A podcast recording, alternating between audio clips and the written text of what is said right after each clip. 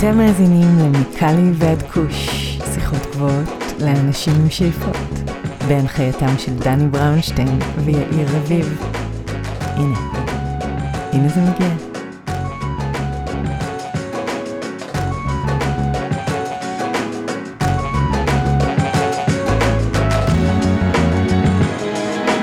אהלן אהלן, חג שמח יאיר, מה קורה? הכל בסדר גמור דני, חג שמח, נר שביעי, מה שלומך? הכל שפיר, עוד פרק של מיקלי ועד כוש, גם הפרק השבוע וגם השבוע הבא נשדר פרקים שהם קצת פחות מקצועיים, פרקים שמדברים על הסיפור ועל ההוואי ועל התרבות של תעשיית הקנאביס, כאן בקליפורניה ובכלל. והיום אנחנו מביאים לכם את במאי הסרטים דן קציר, אה, במאי סרטי דוקו, ש... ביים והפיק סרט בשם American Pot Story, שהולך להיות מוצג בהקרנת בכורה בשבועות הקרובים, והסרט כאמור עוסק בתנועת הלגליזציה, בעיקר בעשר השנים האחרונות כאן בקליפורניה, ובבחור בשם ריצ'רד לי מאוניברסיטת אוקסטרדם, אוניברסיטה שאנחנו נדבר עליה אחרי השידור, והסיפור שלו כאמור להבאת הלגליזציה לקליפורניה. אז אני מציע שנעבור לפרק, נקשקש קצת אחרי, ונקשיב לדן קציר, מה אתה אומר? יאללה, בוא נקשיב לו. אז זהו דן קציר. דן קציר, צהריים טובים, מה שלומך? תודה רבה, צהריים טובים.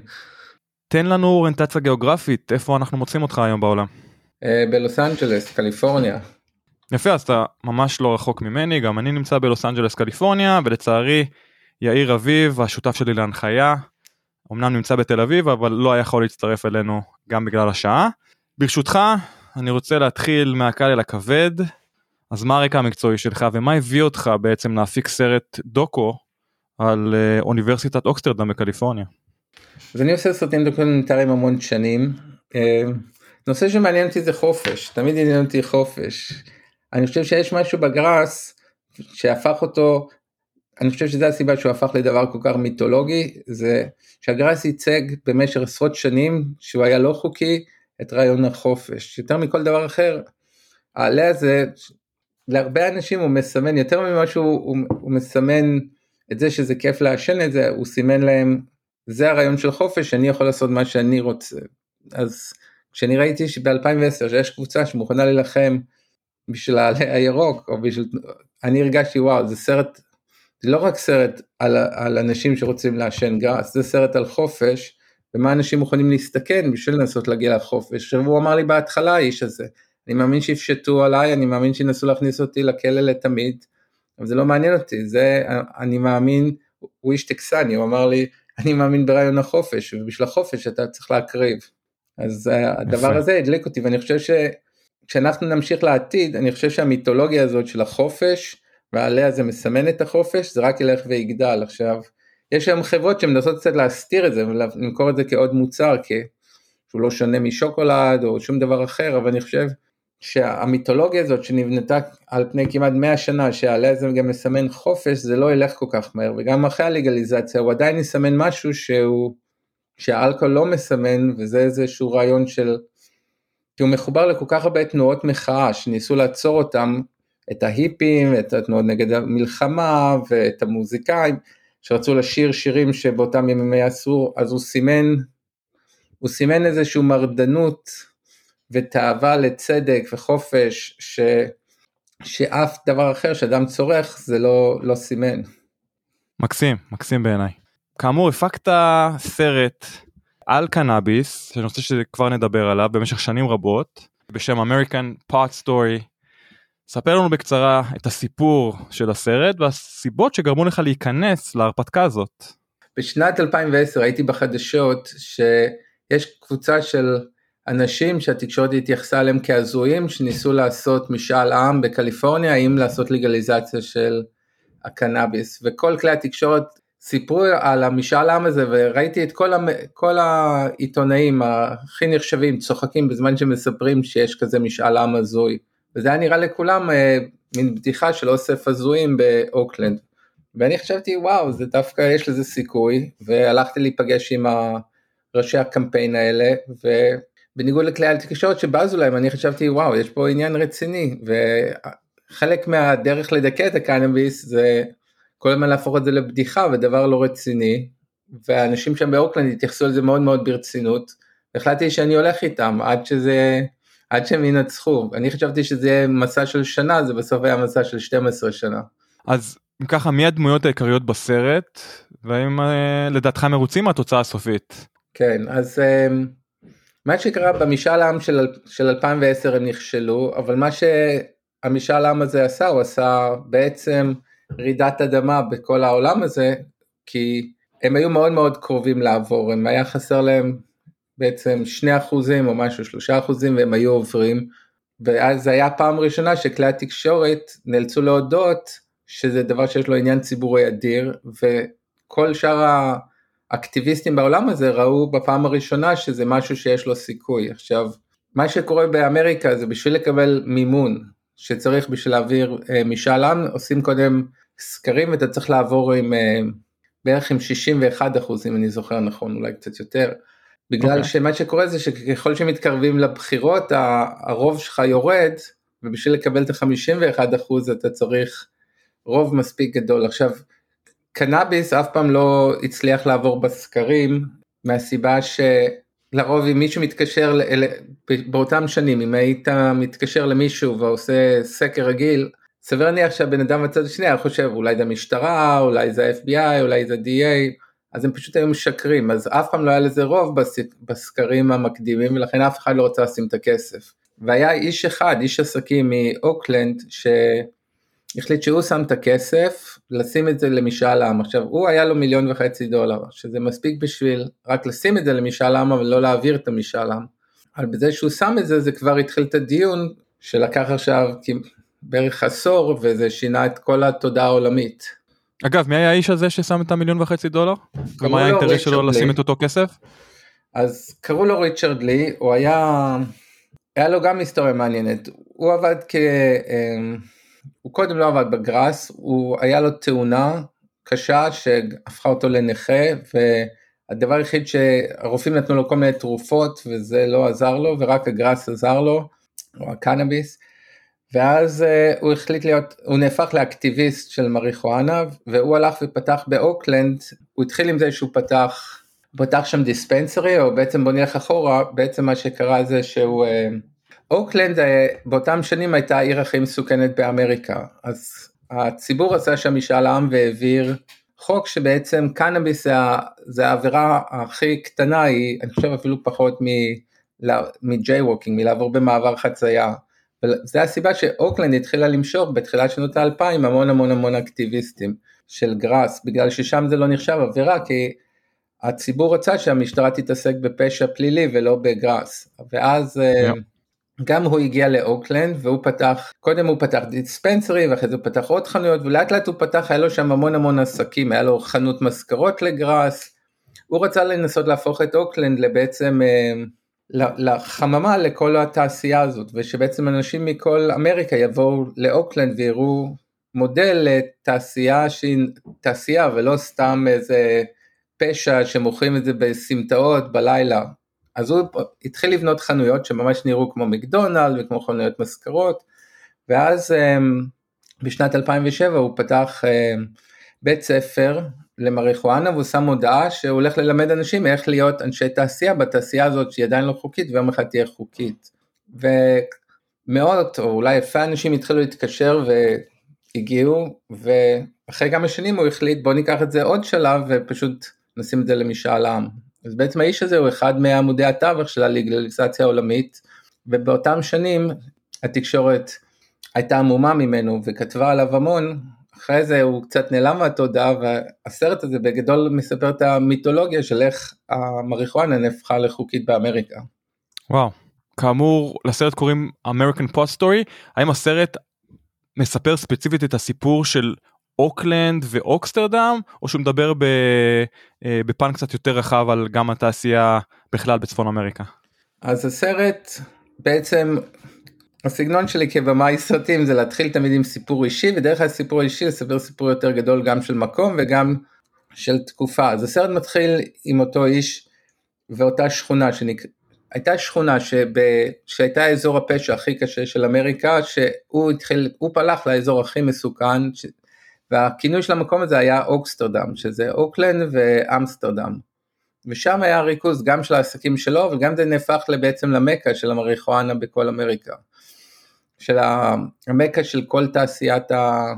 גם כל אקטיביסט ואנשים שרצו ללמוד על התעשייה ואנשים שרצו להתחבר לתעשייה, כולם הגיעו לשם, כי כמו בכל תעשייה, ברגע שתעשייה נהיית חוקית, לא שהיא תעשייה לא חוקית, ברגע שתעשייה נהיית חוקית, הכי חשוב זה ה networking, ובעצם הבית ספר הזה שהוא הקים אה, הכשיר עשרות אלפי אנשים וזה היה network מאוד גדול, זה עדיין, בית ספר עדיין קיים, הוא עדיין ממשיך להכשיר אנשים. אני גם אה, צילמתי בישראל, היה איזה כנס גדול של גראס אה, לפני כמה שנים, לפני ה... וגם שם הביאו את האנשים מאוקסטרדם שידברו וכל הקהל מחא, הישראלי מחא להם כפיים והאיש שהנחה את הכנס אמר אז בזכות האנשים האלה יש את השינוי אז אני חושב שהם מוכרים ברמה העולמית. עכשיו דרך הסרט הזה אני מספר גם את הסיפור של התעשייה, איך היא, איך קרתה לגליזציה באמריקה, אבל גם בעצם החוקים שעכשיו קורים, איך הם השפיעו על כל העולם. יפה, אז אם ככה, מה למדת מהסרט על תעשיית הקנאביס באוקלנד או, או בכלל? כמובן מלהפיק אותו, לא כצופה, יותר כן. כמפיק כמובן. תראה, מה שאני למדתי זה ש...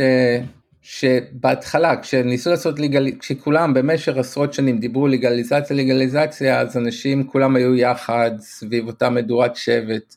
אבל בזכות האנשים האלה שאני צילמתי שבאמת הפכו את זה למשהו אמיתי לא לאיזה משהו תיאורטי עכשיו מדברים מה זה לגליזציה. ועכשיו מתחילים כל הריבים כי אני חושב שהבעיה הכי גדולה בלגליזציה זה ש...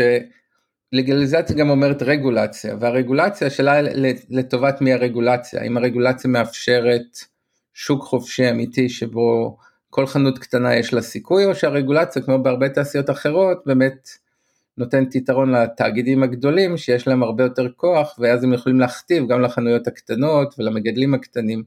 ועכשיו זה בעצם כרגע השאלה כי עכשיו זה הדבר אני חושב שמעסיק את רוב האנשי העסקים הקטנים בתוך התחום הזה וגם אנשים שעשרות שנים, הרי יש, אני לא, לא יודע מה, יש בטח מאות אלפי אנשים שמתעסקים בעולם הזה כבר עשרות שנים, ועכשיו הם מפחדים שהרגולציות החדשות בעצם נועדו לא ללכת לקראת לגליזציה מלאה, אלא לקראת מין לגליזציה שלא תאפשר ל...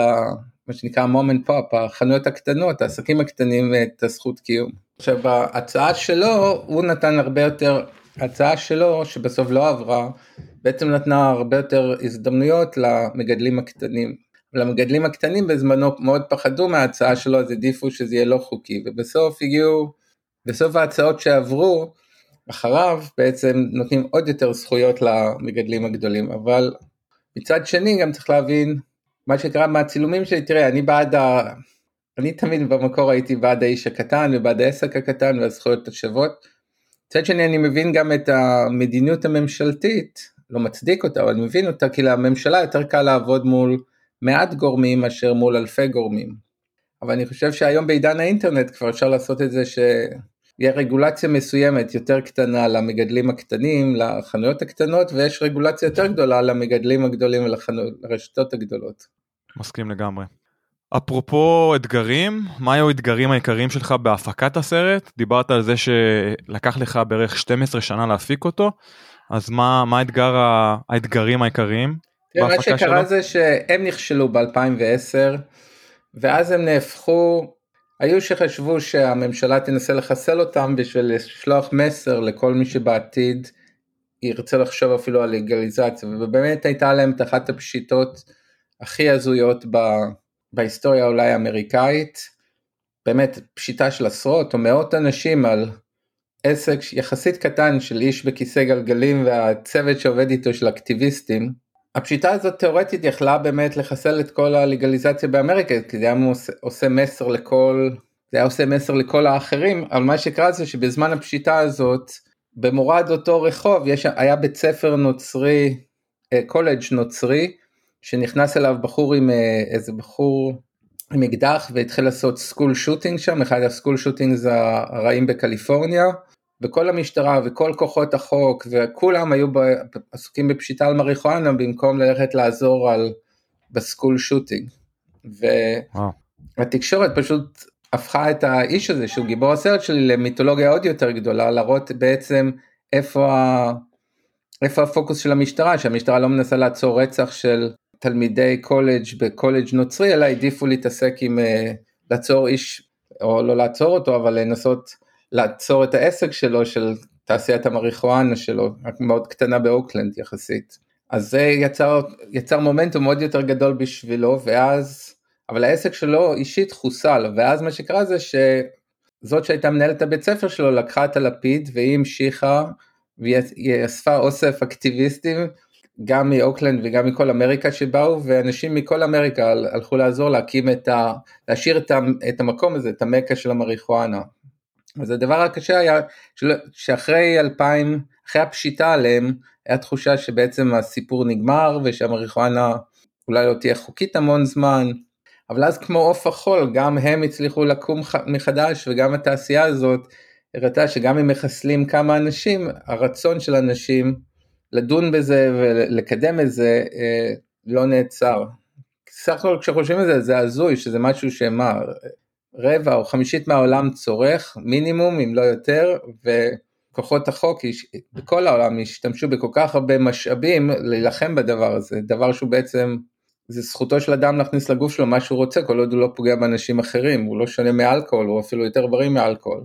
אז, אה, וגם בניגוד לאלכוהול הוא לא גורם לך לרצות לרוב לפגוע באנשים אחרים. כן. עם אלכוהול אנחנו יודעים שהמצב קצת שונה בעיקר אם הצריכה היא טיפה למופרזת. נכון. אז עם קנאביס לרוב זה לא קורה אלא אם כן יש איזה נטייה גנטית כלשהי. כמובן לא מומלץ לאנשים עם פסיכוזה או אנשים אה, בעיות נפש קשות להשתמש בצמח אבל מעבר לזה בהשוואה לאלכוהול הוא נחשב הוא נחשב הרבה יותר בטוח נגיד ככה. הוא הרבה יותר בטוח, הוא גם לא הורס לך את הכבד, את הכליות. בהחלט. תראה זה דבר אז... מה זה דבר הזוי אבל אחרי הפשיטה הזאת היה תחושה שנגמר הסרט אין לגליזציה אין כסף. אגב איזה שנה הייתה הפשיטה על איזה שנה אנחנו מדברים? השנה הייתה 2012 אני חושב. אוקיי. אז ב2012 הייתה פשיטה אז באמת זה אתה רואה את זה בכלי התקשורת, את, ה, את הפשיטה הזאת, יש אומרים שבזכות הפשיטה הזאת ו, וכל התקשורת שהייתה סביב הפשיטה הזאת, שננסי פלוסי שהייתה אז ראש הדמוקרטים בקונגרס, היא כתבה אז מכתב שקיבל המון חשיפה ל, לאוב, לנשיא אובמה, שחייבים לה, להתחיל לחשוב על לגליזציה ובזכות הפשיטה הזאת המפלגה הדמוקרטית שינתה את המצע שלה להתחיל להיות בעד אה, לגליזציה. אז גם, גם בנפילה של האיש הזה הוא נהפך, הוא נפל בצורה מאוד מיתולוגית.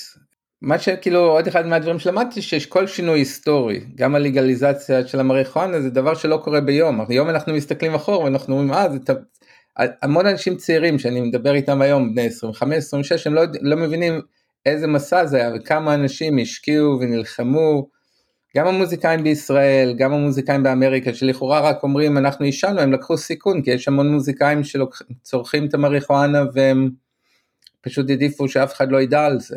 זה גם היה בעיה ב-2010, שכמעט אף סלבריטי לא הסכים לבוא לעזור לאנשים האלה, כי בזמנו זה היה מסוכן, אנשים פחדו שיצנזרו אותם, או שלא ימכרו את הדיסקים, כי זה אחרת להיות מוזיקאי שאומר אה אני אוהב מריחואנה או מוזיקאי שבא להיכנס לזירה הפוליטית. הזירה הפוליטית הרבה יותר אכזרית. אז זה היה מדהים שראיתי את האנשים האלה פונים לכל המוזיקאים וכל השחקנים וכל מי שהם יכלו ואנשים פשוט פחדו וזה לא יאומן שזה היה רק לפני 12 שנה. Yeah. אני חייב להגיד שמבחינת השיפט החברתי דברים לוקחים זמן. כן גם אתה מסתכל על uh, תקופת היובש של האלכוהול ואחרי זה הלגליזציה של האלכוהול במאה הקודמת. לא כל המדינות אימצו את זה באופן אה, זהה ושווה. הייתה הרבה התנגדות גם אז, וכאמור אחרי 80 שנה של אה, מסע השמצה נגד הצמח, לוקח זמן לתקן את אותה, אותו עוול שנעשה גם מבחינת הידע שאנחנו יודעים היום ולא ידענו לפני 20 או 30 שנה. מהבחינה הזאת כן תנועת הקנאביס הרפואי היא זאתי שהביאה את הלגליזציה בסופו של דבר. אני חושב שגם היא הביאה את הלגליזציה, זה היה מסע שהיו בה הרבה, אני חושב שבכל עשור היה, היו כמה דמויות שהיה להם תפקיד מאוד חשוב. בהחלט.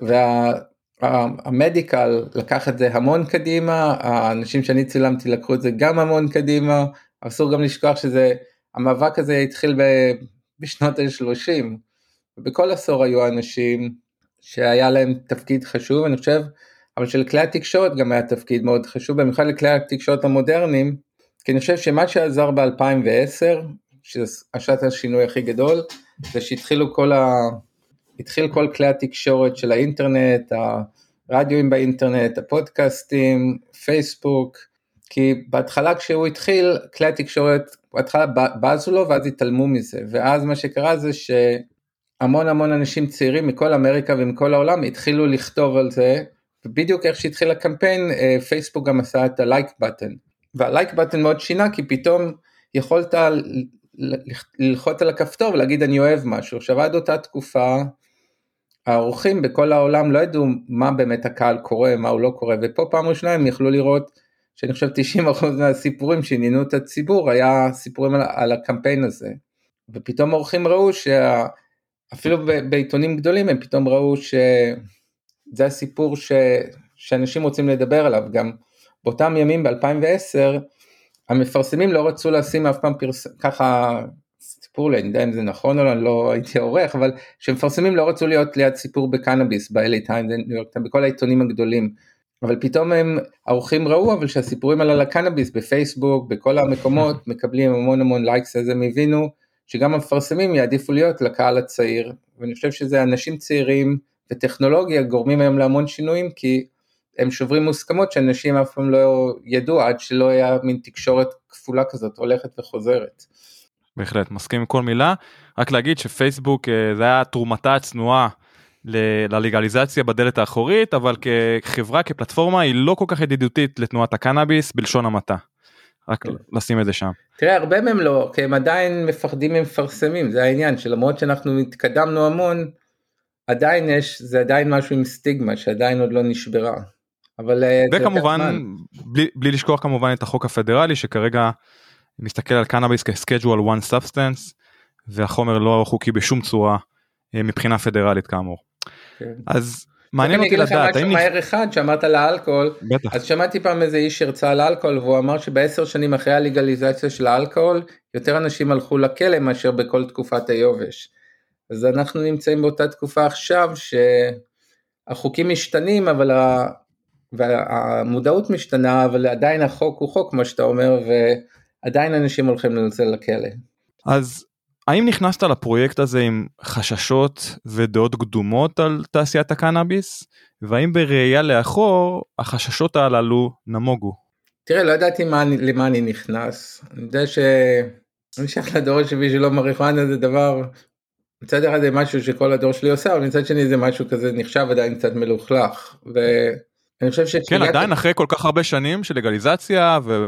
זה די נכנס למיינסטרים בהרבה מאוד אה, בחינות אתה עדיין מרגיש ככה שזה מרגיש מלוכלך. זה מרגיש אה, מלוכלך כן אפילו אני מספר לאנשים שעשיתי לסרט הם עושים לי מין פרצוף כזה של אוי עשית סרט על משהו קצת מלוכלך. אתה חושב שזה יותר קשור לאותה סטיגמה שהזכרתי שנבנתה במהלך ה-80 שנה האחרונות וכמובן העובדה שהיסטורית קנאביס נצרך בעישון היום אנחנו יודעים שהמצב אחר אבל היסטורית כאמור זה עישון בגלל זה אתה קורא לזה מלוכלך? Uh, לא, אני קורא לזה מלוכלך כי בראש של אנשים זה מחובר לפשע ולפשע מאורגן וזה עוד לא נחשב למשהו ש... שהוא לגיטימי שזה שסתם מאות אלפי אנשים יכולים uh, הרי החקלאים שמגדלים גראס הם לא שונים מהחקלאים שמגדלים כל דבר אחר הם חקלאים אבל איכשהו כשחקלאי נגיד עם חקלאי כי דיברתי גם עם חקלאים שהם אומרים אנחנו מגדלים קנאביס אז הם ישר מביטים עליהם אה אתה שייך לפשע מאורגן אז uh, עד שלא תהיה לגליזציה אנשים אני חושב לא יקבלו את זה כעסק שהוא יכול להיות עסק חוקי. עכשיו מה שאני רואה היום שהייתי בלא מעט כנסים של הגראס uh, גם צילמתי הרבה מהם שבהתחלה באמת אנשים שהיו ב-2010 היה להם אופי מסוים שהם לא לפי דעתי אלה שאני פגשתי גם אני לא חושב שהפשע המאורגן עלה לי יותר מדי כנסים זה היו יותר אקטיביסטים והיפים. וכל מיני אנשים מרדניים ברמות מסוימות, והיום זה יותר כבר מרגיש לי יותר משהו תעשייתי שאנשים שלמדו מנהל עסקים ויזמים ואנשים גם עם חזון שמבינים שעוד רגע זה הולך להיות תעשייה ענקית, היא כבר היום תעשייה ענקית אבל עוד רגע היא תהיה תעשייה ענקית חוקית אה, והם פשוט הולכים, אז אני חושב ש... ככל שייכנס יותר כסף אז uh, השינוי יקרה יותר מהר, אבל בשביל שיקרה הכסף, הם, החברות הגדולות צריכות להרגיש, הבנקים הגדולים, חברות השקעות צריכות להרגיש שזה עסק שהוא פחות מסוכן להם. בהחלט, זו בעיה קשה מאוד, תעשיית קנאביס והיעדר בנקאות אה, בסיסית. גם המשפטים, אה, צילמתי כנס של, היה כנס אה, לא עכשיו אלא לפני כמה שנים של, היה כנס השנתי של איגוד עורכי הדין והיה שם, זה היה פעם ראשונה שהיה שם גם כזה סימפ... הרצאות בנושא קנאביס ואז הרבה ראשי משרדים גדולים אמרו שזה ההתלבטות שלהם כי זה מצד אחד אנשים פונים אליהם כל הזמן ומצד שני הם אה, מפחדים עם החוק הפדרלי ואז זה תלוי כמה אתה גדול וכמה אתה עובד עם ארגונים פדרליים ההחלטה אם אתה אם אתה רוצה להיכנס לתחום הזה או לא. אז משרדים שיש להם עסקים גדולים עם הממשלה הפדרלית אז צריכים לחשוב על זה עם חברות משרדי עורכי דין שאולי אין להם עסקים עם הממשלה הפדרלית, אז יכול להיות שיותר קל להם. Yeah. האם לדעתך הסרט יעניין גם אנשים שלא משתמשים בקנאביס? ואם כן, למה? אני חושב שהסרט יעניין את כולם. א' הוא סרט על אדם שהיה לו חלום, עוד שני אנשים שהיה להם... אה, הסרט בעצם, גיבורי הסרט זה הבחור ריצ'רד לי, הבחור שהתחיל את אוקסטרדם הבחורה שהייתה מנהלת הבית ספר שלו והסיפור של שני האנשים האלה והוא, והוא נגמר כשהיא הולכת ומרצה בקונגרס אז זה סרט סרט היסטורי על שינוי היסטורי והאנשים שעמדו מאחורי השינוי ההיסטורי אבל אני חושב שהוא יעניין אנשים שכל בן אדם שמתעניין בשינוי אה, יתעניין בסרט הזה כי הוא מראה ששינוי המון פעמים לא קורה המון פעמים אנחנו חושבים שהחוק לא משתנה על איזשהו דבר שמעניין אותנו בגלל שלא היה לנו כסף ויש רק טייקונים שיכולים לשנות את החוק אבל מה שאני ראיתי בעשיית הסרט הזה שחוק משתנה לא הוא לא מתחיל כשאיזה טייקון רוצה משהו ומשלם אלא חוק מתחיל שיש קבוצה של אקטיביסטים שמשהו מציק לה והם מתחילים לייצר מודעות ואז הם מוצאים עוד ועוד אנשים שתומכים בהם ואז מגיע כלי התקשורת שבסוף מסקרים אותם ורק בסוף מגיע הכסף כי המון פעמים מי שנותן את הכסף זה אנשים אומרים אה יש פה יש פה איזה קבוצה שאנחנו יכולים זה אולי למכור לה משהו לעשות איתה עסקים אבל בשביל שהכסף יבוא אתה קודם צריך לייצר את, ה, את המומנטום שזה המון פעמים מתחיל בלי כסף. אז מה הם ערוצי ההפצה של הסרט ואיפה אפשר כיום לצפות בו?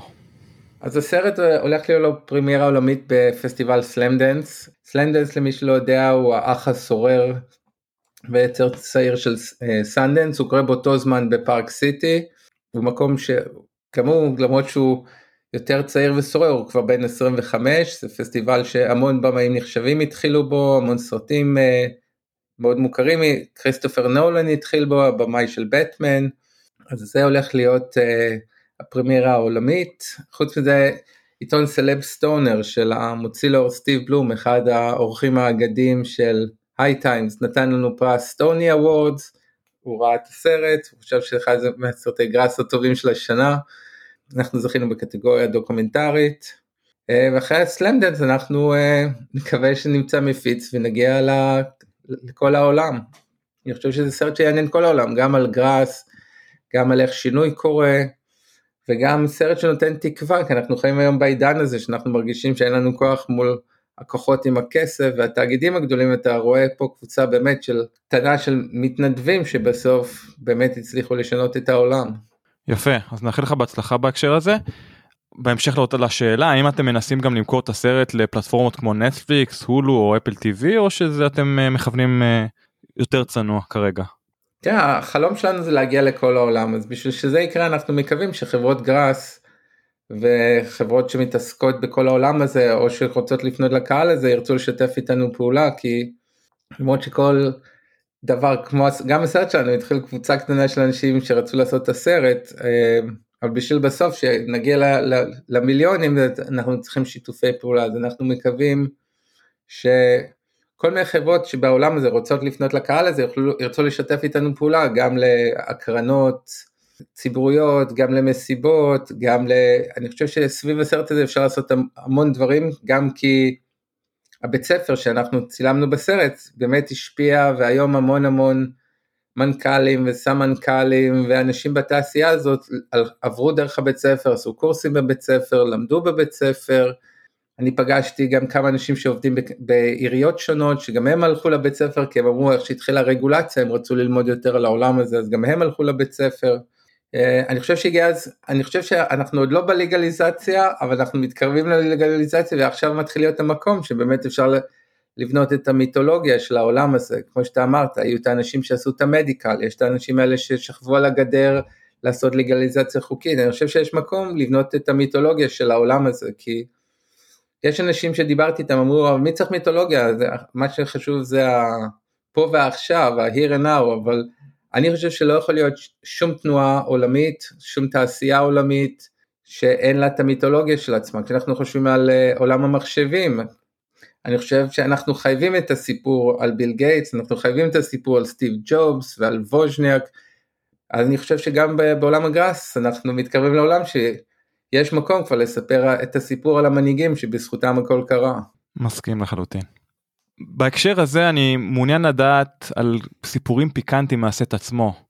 האם קנאביס תמיד היה באוויר בזמן הצילומים? האם צרכתם בעצמכם עם הדמויות או צוות ההפקה שלכם? זאת אומרת הייתה אווירה כזאת של אה, סמים בסט או שזה משהו שעדיין היה אה, נקרא לזה לא טאבו אבל אה, משהו שהוא רק נשמר אחרי שעות הצילומים?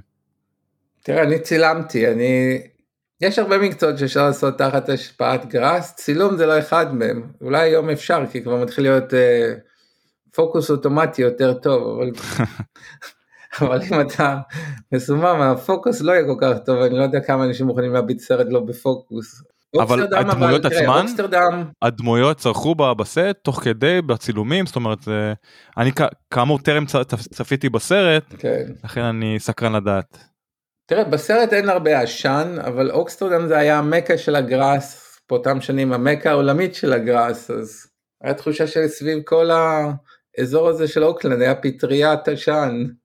אבל אני חושב, אני חייב לציין שראיתי אנשים מעשנים המון המון המון, אבל, אבל זה לא השפיע, יש אנשים שזה לא כל כך משפיע עליהם, יש גם אנשים שאלכוהול לא משפיע, אני חושב שזה מה שיפה בגראס, שכל אחד צריך לקחת מה שעובד בשבילו, אין, מאוד קשה לכמת את זה ולהגיד, אתה יודע, כמו עם אלכוהול אומרים שתי כוסיות, זה המקסימום, אבל בגראס אני לא חושב שזה, בגראס אני לא חושב שיש כזה גבול, יש אדם אחד שזה יכול לעשן המון, יש אדם, יש אנשים שגם, uh, שברמת מתח או משהו שהם צריכים כמויות מאוד גדולות להירגע ואחרי זה הם בסדר. מה שכן אני חייב לציין שפגשתי המון שוטרים במהלך הצילומים האלה, כי באותם okay. אוקיי. שנים גם התארגנה קבוצה של שוטרים שנקראת ליפ, law enforcement against prohibition שבינתיים yeah. נהיה ארגון מאוד גדול ומאוד כבר יש לו הרבה יותר השפעה אבל הם באותם שנים הם בעצם היו בתהליך התהוות ושמעתי המון סיפורים הזויים משוטרים שפתאום הם האמינו בדברים מסוימים ופתאום כל החומה הזאת נפלה להם, הם התחילו לשאול על מה בזבזתי שנים מהחיים שלי, זה בעצם לא, זה כלום, סתם רדפתי אחרי אנשים צעירים והרסתי לעשרות, מאות, אלפי אנשים צעירים את החיים סתם. אגב פטריית עשן הזכרת, דיברת על חופש, אז בהקשר של הרנסאנס הפסיכדלי ושל האבולוציה של הפסילוסיבין או של החוקיות של אה, הפסיכדלים, חשבת לבזול גם לתחום הזה ולהפיק משהו שוב בעניין של פסיכדלים ו... זה אפשר אנחנו חושבים על המון דברים אני חייב לציין שב-2010 סיפר לי מישהו שאמר דקה אחרי ה... שיהיה לגליזציה של מריחואנה יהיה סביר איך ידברו על פטריות וכבר אז בסנטה קרוז התחילו הניסויים לבדוק איך זה משפיע על חיילים שחוזרים מעיראק ואפגניסטן והאם הפסיכדלי יכול לעזור להם והם התחילו לדבר על מדיקל מג'יק משרומס. תראה אני חושב שבסוף זה, זה גם אמרו לי כמה שוטרים בזמנו. כל אדם צריך כל עוד הוא לא פוגע באחרים זכותו לעשות מה שהוא רוצה עם הגוף שלו ואם הבעיה היא הבעיה היא לא הסמים הבעיה היא התמכרות ואנשים שמתמכרים מתמכרים ואז זה לא משנה למה הם יתמכרו למשהו. עכשיו yeah. על התמכרות זה לא צריך להיות דבר לא חוקי זה צריך להיות משהו ש... צריך לתת את זה לשירותי בריאות או שירותים סוציאליים, לעזור לבן אדם להיפרד מההתמכרות שלו, להתמודד עם ההתמכרות שלו, לווסת את ההתמכרות שלו.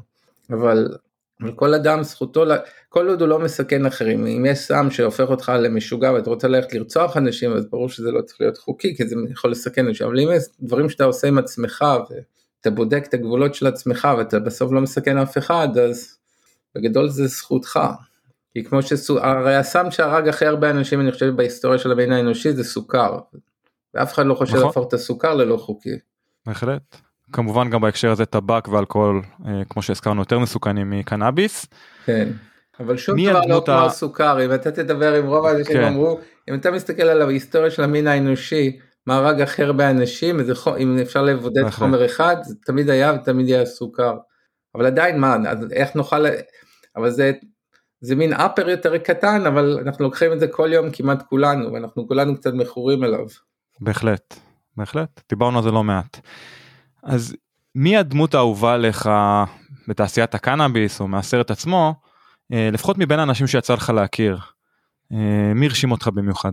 תראה, כולם, המון אנשים הרשימו אותי בתעשייה הזאת. אני גם היה לי את הזכות, באמת את הזכות, היום נהייתי, זה תעשייה מוזרה, כי בניגוד לתעשייה, נגיד הייטק, זו תעשייה שהייתה תעשייה קטנה וגדלה וגדלה וגדלה, והתעשייה של הקנאביס, היא תמיד הייתה תעשייה ענקית, רק הייתה כזאת מתחת לרדאר.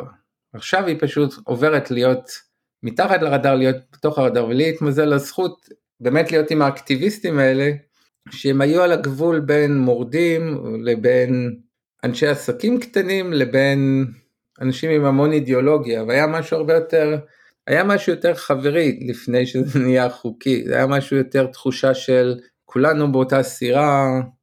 אני חושב שזה קצת כמו בישראל שלא חושב שכולם היו חברים הכי טובים אני חושב שכל תקופת קום המדינה וכל המלחמות עד אה, בטח עד שנות השמ... תחילת שנות ה-80, היה יותר תחושה של סחבקיות, כי כולם הרגישו שהם יחד באותה סירה, ואחרי זה ישראל כבר הרגישה יותר בטוחה, ואז התחילו עסקים יותר גדולים, ויותר התחיל להיות אדם לאדם זאב. אז Yeah. איכשהו היה משהו מאוד מאוד, איכשהו אנשים יותר, גם אנשים שלא סבלו אחד את השני, הרגישו שהם עדיין תלויים אחד בשני, כי פגשתי המון אנשים שלא אהבו אחד את השני, ויחד עם זאת, בתעשיית הגראס, אה, אבל הם אמרו אנחנו כולנו יחד צריך לעזור ולפרגן ואף אחד לא רוצה יותר מדי להשמיץ אף אחד, אף אחד לא רוצה, אני חושב שהדמויות מהסרט שלי מאוד השפיעו עליי, האיש ריצ'רד לי, מנהלת בית הספר אה, דל סקאי ג'ונס, אבל פגשתי באמת המון אנשים, המון אנשים מדהימים, אני לא רוצה לפספס אף אחד אז אני לא רוצה להגיד אחד מול השני, אה. יש את מישהי המנהלת של ליפ, קוראים לה דיין גולדסטין, שהיא אדם עם סיפור, כל אדם שפגשתי היה לו סיפור חיים הזוי, מעניין. תראה, יש את דניס פירון שפגשתי ודיברתי איתו, שיש, קוראו לו האבא של המדיקל מריחואנה. כן, הוא הוא אחת הד- הדמויות המיתולוגיות? אפרופו מיתולוגיה. אז גם הוא מיתולוגיה, פגשתי פשוט המון. הייתה סלווה אברהים, העוזרת של ריצ'רד לי, שגם בן אדם מדהים, שאחרי זה גם היא הלכה ונהפכה לדמות מאוד משמעותית בעולם הקנאביס. יש פשוט המון המון, אנחנו צילמנו את רפאל משולם, שהוא גם היה אדם מדהים, לא יודע אם ראיינתם אותו, אה, כן, איש- יצא לנו לראיין אותו לשמחתנו. איש מדהים עם חזון, אמ, באמת התמזל מזלי, זה היה באמת, זה תחום שהוא כל כך מעניין ויש כל כך הרבה אנשים מעניינים וכל כך הרבה אנשים עם חזון וזה לא יאומן שמאה שנה כמעט זה היה לא חוקי, זה פשוט הזוי. שמשהו שהעולם משתמש בו אלפי שנים הוא, איזה קבוצה קטנה של אנשים החליטו שהוא יהיה לא חוקי וכל שאר העולם הסכים עם זה. אז האם לדעתך תרצה להמשיך להתעסק עם הצמח בהמשך גם, או שזה מבחינתך פרויקט חד פעמי? אני לא יודע, תשמע, זה פתח לי את העולם, אם יהיה לי הזדמנויות אני אשמח לעשות על זה עוד סרטים. יש עוד מלא אנשים ש... יש מלא אנשים שהייתי שמח לספר את הסיפור שלהם, אולי יצא לי ההזדמנות לספר עוד כמה סיפורים על העולם הזה. אה, שאלת אותי קודם, אני שכחתי לענות לך, על אה, מה היה אחד הדברים הכי קשים, כשאנחנו באנו ב-2010, אנשים מאוד מאוד פחדו, אנשים מאוד מאוד מאוד פחדו. אה, עכשיו גם ריצ'רד מה שהוא עשה, הוא פתח את הבית ספר שלו ממש קרוב לבניין הפדרלי, איפה שגם ה-FBI, אז אנשים מאוד פחדו ואנשים לא, לא הכירו אותנו, אז בהתחלה אנשים קצת פחדו מאיתנו כי אדם עם מצלמה בא ומתחיל לצלם ומי יודע אולי אני מה-FBI, אולי אני מה-DEA, אולי אני משהו אחר. אני חושב אבל בזכות המבטא שלי, ש... המבטא הישראלי שלי, וגם בזכות זה בת זוג שלי שבאה איתי והייתה איתי בצילומים ודיברנו בינינו בעברית, אז הם, אה, בגלל שאנחנו מישראל, אני חושב שמישהו אמר לי שם, אה, אני לא חושב שאתה מה-FBI, אמרתי לו, הוא אמר לי, ישראלים, אתם לא בצד של החוק, אתם בצד תמיד של האנטי חוק, אני סומך עליכם. ואז לאט לאט נפתחו הדלתות לאפשר לנו לקבל את היותר אינטימיות עם כל הדמויות שלנו, כי הם, הדבר שהם הכי פחדו זה רגע לפני הבחירות, שיעצרו אותם וככה ינסו להרוס, כי זה מה שעשו לדניס פירון, שעצרו אותו לפני הבחירות וניסו ככה לפגוע בבחירות למדיקל, אבל אז זהו, אז אני חושב שבזכות זה שאני ישראלי ובזכות זה שיש לי את המבטא זה היה קצת הרבה יותר אימון. יפה. אז מה זה קנאביס בשבילך באופן אישי? מה זה קנאביס בשבילי? כן, מה, מה, מה, מה זה הצמח בשבילך? איך אתה רואה אותו? מה זה בשבילי? אם היית שואל אותי ב-2010 הייתי אומר לך משהו אחר, היום אני, אני חושב שזה תרבות, זה כבר מעבר ל... זה תרבות שלמה שהיא, א' זה התרבות האלטרנטיבית לאלכוהול, זה התרבות האלטרנטיבית, זה תרבות של אנשים שהם פחות בעד האלימות, הם יותר בעד משהו יותר רגוע, משהו יותר, משהו יותר איטי, משהו יותר רגוע, משהו יותר אומנותי. איך שאלכוהול לא מחובר לאומנות וגראס מחובר להמון אומנויות. אני חושב שיש אמן שלא עישן או מעשן או...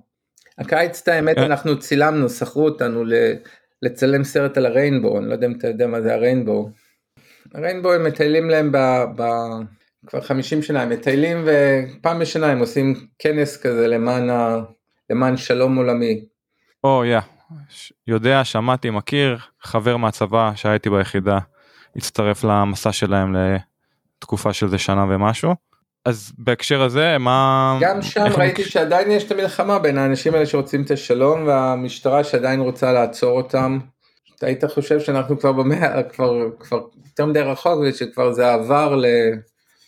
אבל אני חושב שהגראס מחובר מאוד חזק לתנועות האלה כל תנועות המלחמה העולמי האנטי מלחמה סליחה העולמיות כמעט כל תנועה אנטי מלחמתית בעולם איכשהו מחוברת לגראס והמשטרה עדיין מנסה לחסל את ההפגנות האלה נגד המלחמה בזה שהם אומרים אה אבל הם מעשנים גראס וצריך לעצור אותם. אני חושב שגראס זה משהו שכאילו אני חושב שכשאתה שם את העלה הזה זה הסימן הכי מובהק לאנטי ממסדיות אם הייתי צריך לקרוא לזה מילה אחת זה אנטי ממסדיות.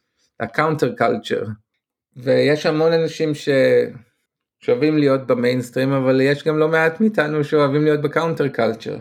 בהקשר הזה רק פותח סוגריים שבמהלך ה-12 שנה האחרונות ראית את הזליגה של הקנאביס לאותם אה, חוגי מיינסטרים אה, חוגים אינטלקטואלים שתמיד קנאביס היה נוכח בהם וחוגים בוהמים שתמיד אה, קנאביס היה נוכח בהם אבל פתאום ראית פוליטיקאים שמעזים לתמוך בצמח בגלוי.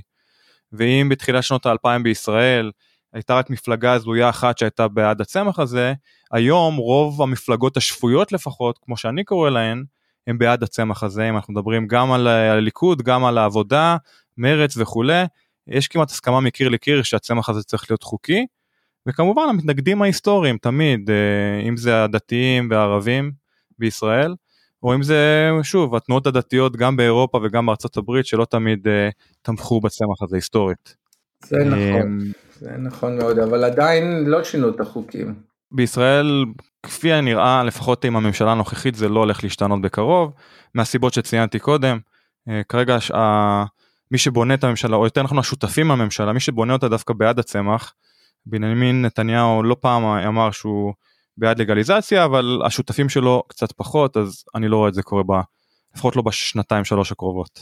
לא, מצד שני אתה אומר השותפים הדתיים אני חושב שעם אלכוהול אם אתה נכנס לכתובים בתנ"ך יש המון דברים נגד אלכוהול אז למה הם לא נגד אלכוהול? לעומת עוד אין שם משפט אחד הם מילה אחת נגד מריחואנה והמריחואנה ואלכוהול היו קיימים מאותם שנים בערך. כן זה הצביעות הגדולה ביותר. אגב אלכוהול אני חושב שדווקא יש אזכור גם ליין שדווקא יין שמח לבב אנוש. אני לא חושב שיש אזכור נגד שתיית אלכוהול אולי שתייה מופרזת לא שאני יודע. Mm. יש אזכור של קנאביס כמו שאמרת אבל הצביעות היא כאמור אותה צביעות גם של uh, אותם רפובליקנים שהם נגד או אותם דתיים שהם נגד שמצד אחד יכולים לשתות את הכוסית uh, וויסקי שלהם בסוף היום וגם להשתכר ממנה ואפילו למות ממנה אם הם צורכים ממנה יותר מדי אבל קנאביס זה השטן שימוטט את החברה שלנו uh, אנחנו מדברים על זה לא מעט בתוכנית על הדו פרצופיות הזאת.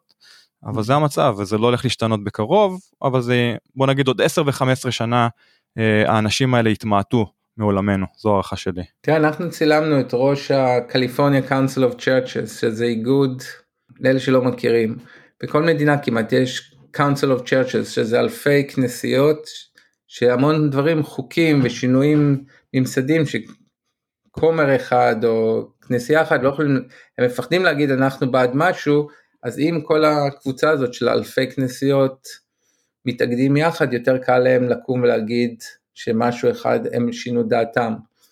וב-2010 ה-California Council of Churches, שזה היה בקליפורניה, יש גם אוהיו Council of Churches, טקסס Council of Churches, אז ה-California Council of Churches בעצם אמר שהם שינו דעתם והם בעד הלגליזציה, כי בעצם אין שום דבר, אין שום דבר בתנ"ך שאומר שהוא נגד המריחואנה, אבל יותר מזה שאלתי את הכומר מה, למה הוא חושב שהם עשו את השינוי, הוא אמר לי שבגדול הם חושבים שהוא חושב שהדבר הכי מסוכן זה הפשע המאורגן, זה לא, זה לא המריחואנה, והבעיה היא שכשיש משהו, הופכים משהו מחוקי ללא חוקי, אתה בעצם, מה שאתה אומר זה עובר מהשוק הלגיטימי לעולם התחתון, ובעולם התחתון לכנסייה אי אפשר לשלוט על זה, לעומת זאת אם זה יהיה חוקי, אז אם יש חלק מהציבור שצורך מריחואנה שהוא יש לו בעיה של התמכרות, אז יותר קל לטפל בזה, כי התמכרות לדבר חוקי אפשר להתמודד עם זה, התמכרות לדבר לא חוקי, אנשים פחות יבואו לכנסיות וידברו על זה, אני חושב שזה נכון גם לכל שאר הדתות, ליהדות, לאסלאם.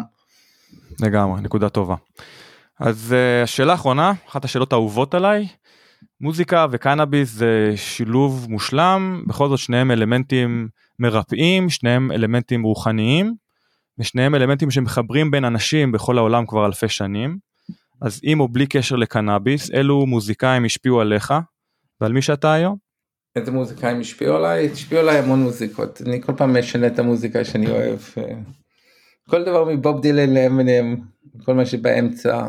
דיברנו על ג'וני קאש, דיברנו על אה, הביטלס, קאנטרי, לא קאנטרי, אה, איך זה נקרא? ברח לי. פולק? פולק, כן, זהו. folk music, אני מת, עכשיו יש לי ילד בן אה, תשע אז גם דרכו אני לומד על כל מיני להקות חדשות. אני אוהב מוזיקה שמרגישה שזה קולו של האדם, ה... שאני מרגיש קול של אדם אמיתי, שזה לא מוזיקה שנעשתה על ידי מכונה או, או בקולקטיב, אלא מוזיקה של איש אחד שהחליט שיש לו משהו להגיד לעולם. ולא אכפת לי כל כך איך הוא אומר את זה, אמינם אומר את זה בדרך שלו, בוב דילן אומר את זה בדרך שלו, אחרים אמרו את זה בדרך שלהם, פיט סיגר אמר את זה בדרך שלו. ליאונרד כהן? ליאונרד כהן, אני מת עליו, היה תקופה שהקשבתי לכל דיסק שלו מאה פעם ברצף, אז זה הקול של האינדיבידואל, שאחד הדברים שתמיד מפחיד אותי זה שככל שאנחנו נפח... הגלובליזציה הופכת את העולם למשהו שבו לאינדיבידואל יש פחות ופחות מקום, חלק מהגלובליזציה גם לחנות הקטנה אין כל כך יותר מקום, כי יש את הרשתות שפשוט מוחקות אותם, אה, החנויות הספרים הגדולות נעלמות, אה, חנויות הספרים הקטנות נעלמו על ידי חנויות הספרים הגדולות וגם הם כבר נמחקו על אלה יותר על ידי אמזון ואחרים. אמזון בדיוק. וכל הזמן יש תאגידים יותר ויותר גדולים שמוחקים את כל האחרים אז אז אני חושב שאני אוהב באומנות להרגיש שאני שומע את הקול של האינדיבידואל ולא את הקול שמנסה, שהיום נהיה יותר פופולרי, שחברות התקליטים בעצם ממציאות אה, מוזיקאי ועובדות עם צוות שלם לייצר מין מכונה שבעצם תנסה להגיע לקהל כמה שיותר רחב, אז הם בעצם עושים משהו שהוא נשמע מאוד, אה, כיף להקשיב לזה אולי כשאתה במעלית, אבל אתה לא מרגיש שאתה מתחבר אה, אתה לא, כי במעלית אתה צריך שכל האנשים שעולים ויורדים במעלית, אה, זה לא יפריע לאף אחד, אבל, אבל זה לא מוזיקה שבאמת נותן לך תחושה שיש זכות לקול האנושי. אתה מדבר בשפתי, אני בהחלט מסכים עם מה שאתה אומר. כן, תעשיית המוזיקה שמצד אחד מנסה לרצות את, את, את המיינסטרים ומצד שני קולות עצמאיים כמו שאנחנו מכירים, אם זה פעם ואם זה היום. אה, אגב, בהקשר הזה, אומן אהוב או להקה בישראל, מה לא בישראל? בוא נחשוב. יש המון, גם צעירים יותר, שלמה ארצי ושלום חנוך הם, ואריק איינשטיין הם המלכים שלי, אבל יש עוד, יש עוד כמה, אני צריך לחשוב שנייה אחת, אני יכול להגיד לך. איך קוראים? יש הרבה, אה, טוב, אה, כן, באמת יש שני הרבה. ישראלים כאלה שעושים מוזיקה רגע אחד. לא סטטיק ובן אל. סטטיק, אפילו סטטיק אני- וביניהם אני חושב שהם מגניבים. הבן שלי מעריץ אותם, אני הקשבתי להם. בטוח, בטוח. בבית. הם מאוד מגניבים, יש להם על ה... אני חושב שהם מביאים, אולי הם לא הקול האנושי האינדיבידואלי, אבל הם מביאים משהו מאוד מגניב. משהו מקורי זה בטוח. הם הביאו משהו לא מקורי, והביאו אינדיבידואלי. איזה חיבור עולמי כזה, שמאוד... שאף פעם לא חיברתי עם, עם מוזיקה ישראלית, אבל איכשהו הם מצאו נוסחה עולמית. תראה, אפרופו הביטלס, אני לא יודע, בטח כולם מכירים את זה, שהם שמו מודעה בשנות ה-60, אני חושב 67 או משהו כזה. אתה יודע על מה אני מדבר? לא מכיר את הסיפור? אז הביטלס, עוד פעם, אני לא זוכר בדיוק, אז שאני לא אתפס על איזה פרט קטן, אבל הם אה, בשנות ה-60 שמו מודעה בטיימס בלונדון, שהם החתימו המון אנשים שקרא ללגליזציה של מריחואנה באנגליה, וואלה. אבל אם אני זוכר נכון, כהצדקה לזה, אני חושב שהם ציטטו איזה מישהו, הם ציטטו, אני רואה פה, אה, ב- הם ציטטו, אני, אם אני זוכר נכון, מה שאני כאן מביט שנייה, אבל צריך להביט על זה יותר, הם ציטטו את, שפינ, את שפינוזה, הפילוסוף, אבל הוא ציטט, אוקיי. אני חושב, ח- אה, מקורות יותר, אה, הוא כתב, All laws which can be violated without doing anyone any injury are left at. אבל בגדול הוא מצטט בגדול את, ה, את החכמים שלנו שאמרו שלא מטילים על הציבור גזירה שהציבור לא יכול לעמוד בה. יפ. אז זה מצחיק שלביטל זה היה חיבור כזה גדול גם למריחואנה אבל גם ליהדות. והם החתימו המון מעניין. אנשים זה עשה בזמנו רעש עולמי אבל אחרי זה כמובן זה דברים המשיכו הלאה אבל זה היה לכן מבחינתי הם הלהקה שמחוברת הכי חזק כי הם באמת היו מוכנים באמת לעשות אקט פוליטי מאוד מאוד מסוכן באותם ימים של לשים הודעה ולהגיד אנחנו תומכים בלגליזציה דבר שהמון אנשים אמרו אנחנו מעשנים אבל הם לא היו מוכנים באמת לנסות לשים כסף במה שהם האמינו בו. מעניין. לא מכיר את הסיפור, אני אתעמק בו אחרי ההקלטה שלנו. אז דן קציר, קודם כל תודה רבה שהגעת לתוכנית שלנו היום, ובהצלחה רבה עם הסרט. לפני שאנחנו מסיימים, איך אנחנו יכולים לעזור לך, איפה אנחנו יכולים לעקוב אחרי אה, הסרט וערוצי ההפצה שלו וכולי וכולי. אז האתר של הסרט זה americanpodstory.com אה, ואם מישהו רוצה לעזור לנו לארגן הקרנות או להיות שותף, אה, יש המון סרטים היום אינדפנדנט שהם בעצם עושים יותר מסרט, הם עושים אירוע או מסיבה או עושים... והסרט הזה אני מרגיש שיטייל בכל העולם, הוא גם בגלל שהוא סרט על ההיסטוריה של הקנאביס, הוא לא סרט שהוא מוגבל בזמן, הוא גם יעניין אנשים, על האוניברסיטה הראשונה לגראס ועל הלימודי גראס הראשונים המסודרים בעולם, אז אני חושב שיש לו מקום גם בשאיפה נעשה המון הקרנות, או, בין, או בתוך האוניברסיטאות או ליד האוניברסיטאות, אז אם יש שותפים שרוצים לעזור לנו לה- להביא את הסרט הזה למקומות חדשים, או לצאת איתנו, או לעשות אירועים איתנו, אז שייצרו איתנו קשר. יפה. אתה מדבר על האנשים גם בישראל וגם מחוץ לישראל, נכון? כן, וגם בכל העולם, סך הכל הסרט הזה אני מאמין שהוא יהיה בכל העולם, כי כל העולם ירצה לראות על הבית ספר הראשון למריחואנה באמריקה, שבעצם השפיע לא רק על אמריקה, אלא השפיע על כל העולם. יפה. אז אני ממש מצפה לצפות בסרט בקרוב. איך אפשר לעקוב אחריך באונליין אם זה לינקדאין אם זה יש אה, טוויטר, יש אחרת? לינקדאין, יש פייסבוק, יש... אתה רוצה. לתת את הכתובות למי שרוצה לפנות? שיפנה אליי דרך עוד בפייסבוק דן קציר, בלינקדאין דן קציר, או דרך americanpodstory.com או ל Dan at newlovefilms.com. יפה. אז כאמור בהצלחה רבה דן עם הסרט American Pot Story תודה רבה ותודה לך שאתה גם על זה שאתה מראיין אותי וגם על הדבר שאתה עושה כי זה מאוד חשוב להביא את המודעות הזאת על העלה הירוק לכל העולם וכמו שגם הסרט שלי הראה שכל קול בסוף היה לו השפעה הרבה יותר גדולה ממה שהקול הזה הבין בהתחלה וגם אתם מה שאתם עושים משפיעים על הרבה מאוד אנשים וזה לאט לאט זה כמו גלים שאתה זורק אבן למים וזה יוצר עוד ועוד ועוד גל והגל רק הולך וגדל. בהחלט אמן לזה. בהצלחה רבה ותודה רבה שוב. תודה רבה לך. אוקיי זה היה דן קציר על American Pot Story ריצ'רד לי אוקסטרדם מה השמות האלה אומרים לך יאיר? אה, השם היחיד שאומר לי משהו למען האמת זה אוקסטרדם. אני מכיר את המוסד הזה שמעתי על אנשים שלמדו בו שמעתי ביקורות עליו. אני לא הכרתי את הדמויות uh, מאחוריו הם הרבה פחות מפורסמים אתה יודע מגרינספון ו... וכל החבורה הזאת של uh, של The Emperor's Wears No Clothes ג'ק הרר? ג'ק הרר, יפה מאוד, הנה גם זה פרח מזיכרוני לרגע. אז הם, כאילו, אני לא הכרתי את השמות האלה, אה, אבל הנה, שמח לשמוע, וחתיכת דבר מאוד יפה יוצא מזה. אז כמובן הזכרנו גם פעילי לגליזציה אחרים, כמו דניס פרון ובראוני מרי, ואולי גם את ג'ק הרר, אבל לא ניקח את מה שריצ'רד לי עשה עם אה, אוקסטרדם. מה שאתה לוקח, אני פשוט לא הכרתי.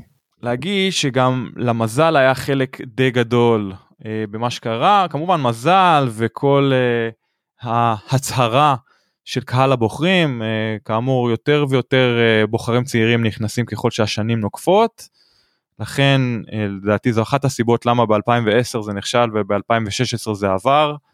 כל הסיפור הזה של ה-Feds אה, או ה-CIA או ה-FBI היו שם בגלל אוקסטרדם, בגלל הרייד הזה ש... שהוא דיבר עליו ושהם uh, uh, דיברו עליו בסרט ומצד השני של הרחוב רצח או, או אירוע ירי המוני כמו שאנחנו מכירים אותו כאן בארצות הברית שקורה לעיתים יותר מדי קרובות אבל הדיסוננס הזה בין uh, כוחות פדרליים שאמורים להגן עלינו כן? באים לפשוט על אוניברסיטה שבה סך הכל ללמד על הצמח אם זה גידול אם זה מיצוי אם זה עולם העסקים והיזמות שמאחוריו, באמת מוסד חינוכי, אז הרשות הפדרלית העדיפה להתעסק איתם, וכמובן אף אחד לא ידע שיש שם אירוע של ירי המוני באותו יום, אבל זה רק מראה איפה אנחנו צריכים לרכז את הכוחות. כאמור, לא בתעשיית הקנאביס או מלחמה בסמים בכלל, מלחמה בסמים סתם עולה הרבה כסף למשלם המיסים, אין לה שום תועלת, אנחנו יודעים את זה כבר מכל הניסיון ש, שלמדנו גם בישראל וגם בארצות הברית. והטיימינג הזה האירוני והטרגי הוא בסופו של דבר גם זה שהביא ללגליזציה של קנאביס בקליפורניה לשימוש פנאי. כן, אז זה, אה, זהו, זה הנקודה שלי. אה, אז זהו, זה היה דן קציר, פרק 131 מקאלי ועד כוש. על American Pot Story אנחנו מאוד ממליצים לצפות בסרט אנחנו טרם צפינו ומתכוננים לצפות בו בשבועות הקרובים כדאי לעקוב וכדאי גם להכיר את הסיפור מקרוב American Pot Story. תודה רבה יאיר שיהיה מוצאי חנוכה שמחים. גם לך שבוע טוב. תודה שהאזנתם לתוכנית. אם נהניתם ממנה ומהאורחים שהבאנו לכם נשמח אם תדרגו אותנו בחמישה כוכבים. כל דירוג או ביקורת חיובית יעזרו לנו להמשיך להביא לכם את האורחים הכי שווים בתעשיית הקנאביס. יש לכם הצעה לאורח או נושא מעניין? נשמח לקבל בקשות והצעות לגבי נושאים או אורחים שמעניינים אתכם, המאזינים שלנו. אנא כתבו אלינו ל- From Kali to Push at gmail.com From Kali to Push במילה אחת at gmail.com אנא אל תיקחו את האינפורמציה שמוגשת בתוכנית כעצות רפואיות או עסקיות. צרו קשר עם הרופא שלכם או כל גוף רפואי מורשה אם אתם מעוניינים לצרוך קנאביס לשימוש רפואי. התוכנית נעשית מתוך אהבה ותשוקה לצמח הקנאביס, אך אינה מעודדת קנייה לא חוקית של מוצריו. תודה על ההאזנה, נשתמע בקרוב. צ'או.